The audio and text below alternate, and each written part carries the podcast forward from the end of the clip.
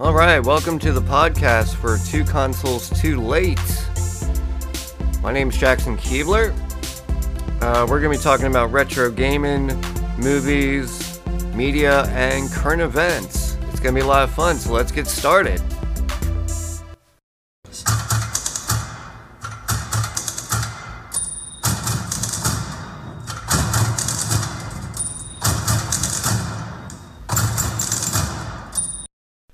Right, welcome to the podcast. Uh, this is Two Consoles Too Late. Um, I hope you liked that little opening uh, song there. It was done by uh, a group called the Boston Typewriter Orchestra, and the song is called "Entropy Begins at the Office." Um, they're a bit like Stomp uh, when you when you hear it. So on this episode, obviously, I'm going to be talking about typewriters. Um, it's an odd subject, and and the way it came to me was kind of roundabout. But once I thought about it and started uh, doing research for the podcast, um, I actually really got into it. I'm a little congested right now, so uh, please forgive me um, if I sound a little stuffy throughout the podcast. So I recently um, I revisited the musical comedy of How to Succeed in Business Without Really Trying. That's a mouthful. Um, that stars uh, Robert Morse. If that name doesn't ring a bell, um, there's no pun intended there when I say ring a bell because typewriters have bells. We'll talk about that later. Like I said, if you um, if you're not quite sure who Robert Morse is, um, if you ever saw the series Mad Men, um, he played Bert Cooper. Um, stylistically, how to Succeed and Mad Men, um, the set designs are really similar. Um, so if you have a chance, check out uh, How to Succeed in Business Without Really Trying, and you can definitely see the parallels between that and uh, Mad Men. I cannot for the life of me remember the last time I used a typewriter. Um, when I was in high school, I took a keyboarding class, and uh, Miss Brown, that was the name of my teacher. Um, and we started uh, to learn keyboarding on typewriters. And then uh, we moved to Apple IIe's. So right there, I'm just sort of dating myself. I guess that was like 1992 or 93. Um, I, w- I was horrible at keyboarding. I, I was really bad. The only thing I remember from that class is where the home keys are, and you know that's pretty obvious because they're the two keys with bumps on them. Um, so when the teacher wasn't looking, I would just sit there and hunt and peck and not actually keyboard um, properly. Um, I got a C plus in that class, and, and I think the teacher was being generous to get to give me a C plus. I, I tried, I just couldn't. I could never unlearn. I mean, I learned to type at a very young age, um, but I learned to hunt and peck, and it's really hard to just undo that uh, that process.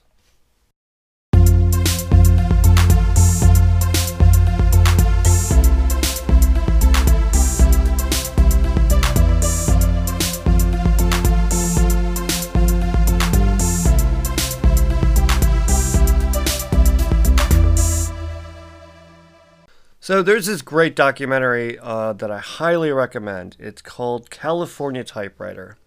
Uh, it came out in 2016. Um, it got 7.3 stars on IMDb, which is pretty high for IMDb.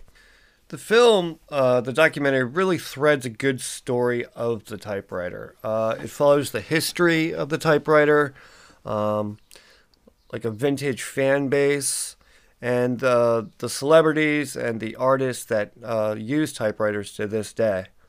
The great story of the documentary is uh, they follow one of the last typewriter repair shops in Berkeley, California, and it was called California Typewriter. Um, at the time when they made the movie in 2016, the, the shop was still open, and there was some speculation as to whether they could stay open.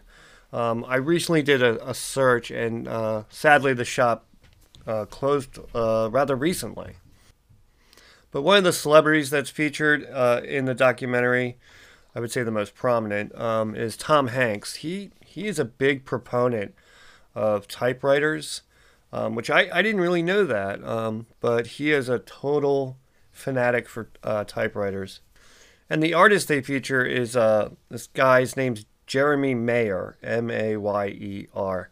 Um, check him out on Google. Um, he's a great artist. Uh, he takes uh, old typewriters and he deconstructs them and he makes these beautiful sculptures. Um, you know, mostly of people, but uh, definitely just look up his work. It, it, if I was a millionaire, I would definitely commission some something from this guy or just buy something that he did. It just it looks really cool.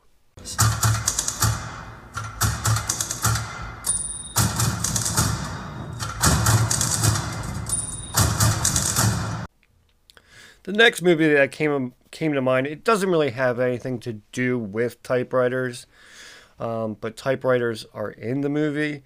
Um, Can You Forgive Me? Uh, that came out in t- 2018, and that got 7.1 stars. That movie stars uh, Melissa McCarthy and Richard Grant. Now, uh, everyone pretty much knows Melissa McCarthy, but if you don't know Richard Grant, um, he was just in the last uh, Star Wars in The Rise of Skywalker. He plays some evil general. Um, that I don't want to talk about that movie, uh, but uh, starting up in his career, he did this great underground comedy, uh, British comedy called Withnail and I, and uh, if you ever have a chance, check out that movie because it's it's it's really hilarious. But if you don't get it, you don't get it. Both uh, Melissa McCarthy and Richard Grant were actually nominated for Academy Awards for this movie, um, but uh, they didn't win. Even though they, they did some good performances in this in this movie.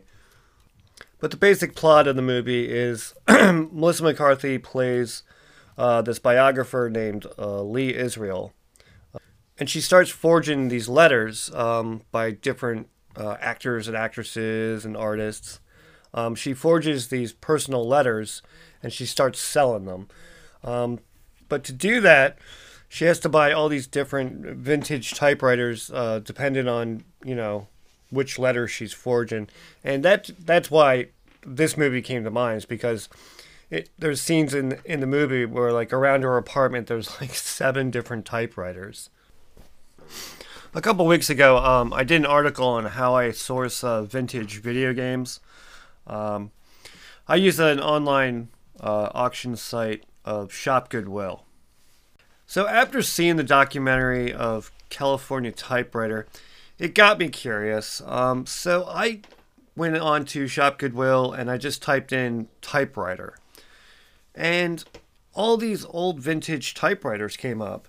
And I was shocked at, at, at the prices that these things are getting. I mean, some of the uh, the good ones are going for like three hundred dollars. Um, I, I just can't imagine. And then you got to figure in shipping as well. I mean, these things are heavy. Another thing for me that stood out when I was looking at these typewriters is um, they they really have like a some really beautiful industrial design. I mean, given I I guess the time period. Um, you know, you hear about like Apple and their industrial design, but these typewriters, I would rather have one of these typewriters than an iMac sitting on my desk, but sadly it's the age that we live in. I don't I don't know what constitutes I would say a good vintage typewriter. Like I don't know like why certain typewriters are certain prices. Um, I, I was just looking at the ones that I saw, and there was a couple that I liked, but I'm, I'm not going to go and drop $200 on a typewriter. I just don't. I don't have the space for one. Um, I have no idea where I would put it. It'd be really cool to have, um, especially like you know when I'm doing the podcast and I have to type up my notes. Uh, I think it would be really cool, but once again, it's just one of these things that I just don't have space for. I mean, when I'm not using it, where's it gonna go? I mean, it it it would look cool on a shelf, you know, and you know, I think a lot of people collect them because they they look cool. I mean, I used to collect vintage cameras and then put them on my shelf just because, you know, they look cool. The idea that really appeals to me though about having a typewriter is so if I get on my computer or my laptop and I start typing up the notes or for the podcast or whatever I'm typing, because of autocorrect and grammar correct, it just really stops your process. You know, you're flowing with an idea or whatever, and then, oh, I have to go back and change the spelling of that, or, you know, like I used the wrong pronoun or something. And I don't like that. So the idea of having a typer, to me, that's cool, is just typing. And if you make a mistake, you know, just keep going. Um, I remember back in the day, some typewriters, uh, they used to have whiteout, you know, so you could delete your mistakes. Um, but the big appeal for me is just kind of going analog and not having all these doohickeys in a word processing program. But a lot of things kind of came to mind after watching the documentary.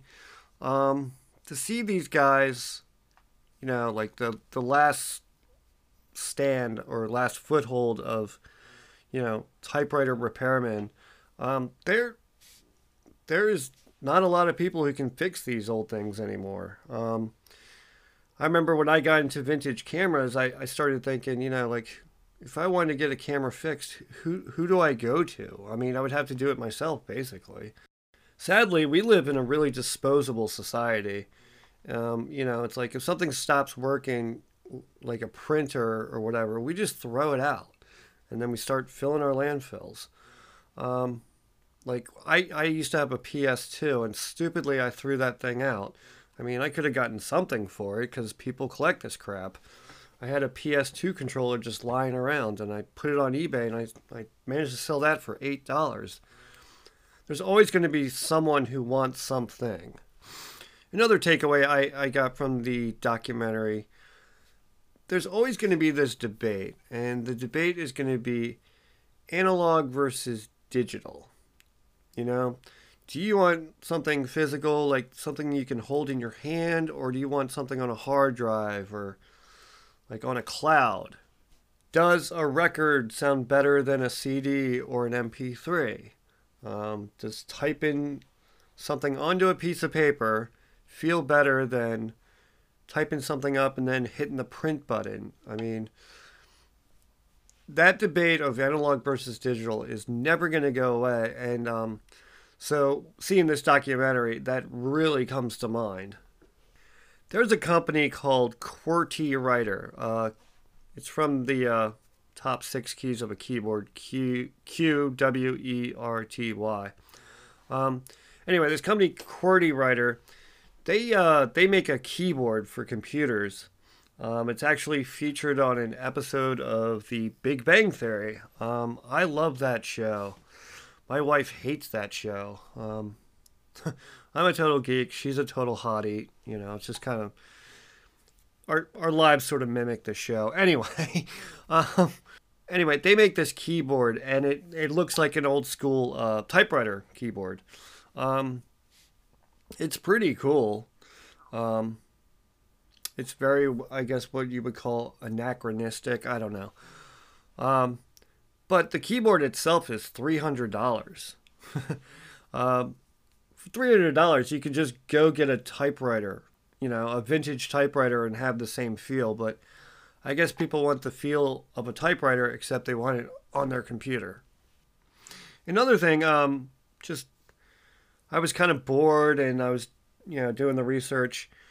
Um, I typed into Google Baltimore typewriter um, just to see if there were like repairmen or anything around, and sadly there I couldn't find any. But um, well, I didn't look that hard, but I came across this font, and it's called the Baltimore typewriter font, and it's really cool. Um, I've seen it before, but I I had no idea that it was called the Baltimore font.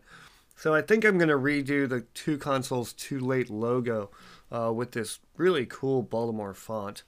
Baltimore typewriter font, sorry.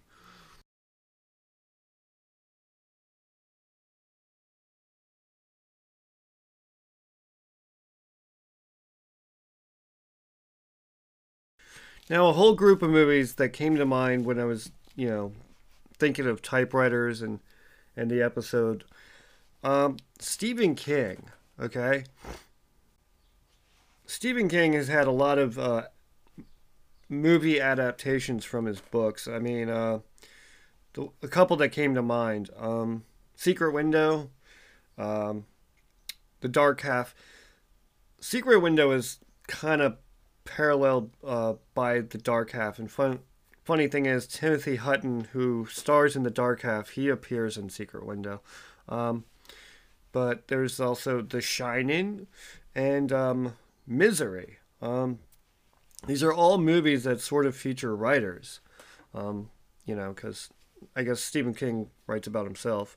Um, but in a couple of these movies, uh, there, there's typewriters. I mean, the famous scene in The Shining is, you know, Jack Nicholson's going crazy and he just keeps typing over and over. All work and no play makes Jack a dull boy. Um, that's that's really famous.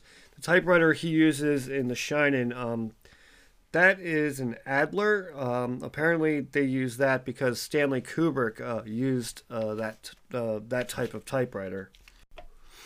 And then in Misery, um, spoiler alert, you know when he gets captured and she makes him, you know, rewrite the book or whatever. Um, she gives him a typewriter, and James Caan in that movie uses uh, an old Royal typewriter. So when I'm out and about at uh, like yard sales and garage sales, um, you know, after seeing all this, I'm definitely, I'm definitely going to keep my eye out uh, just for a typewriter. And if I see one cheap enough, um, I might pick one up. I mean, like I said, I don't have the space, but um, even if I could just pick one up and then try to flip it, that'd be cool. So for all you out there, if you have a typewriter, an old vintage typewriter like your grandfather's or something sitting around the house, hold on to it or sell it. And if you do sell it, get some money for it because these things are worth a lot of money.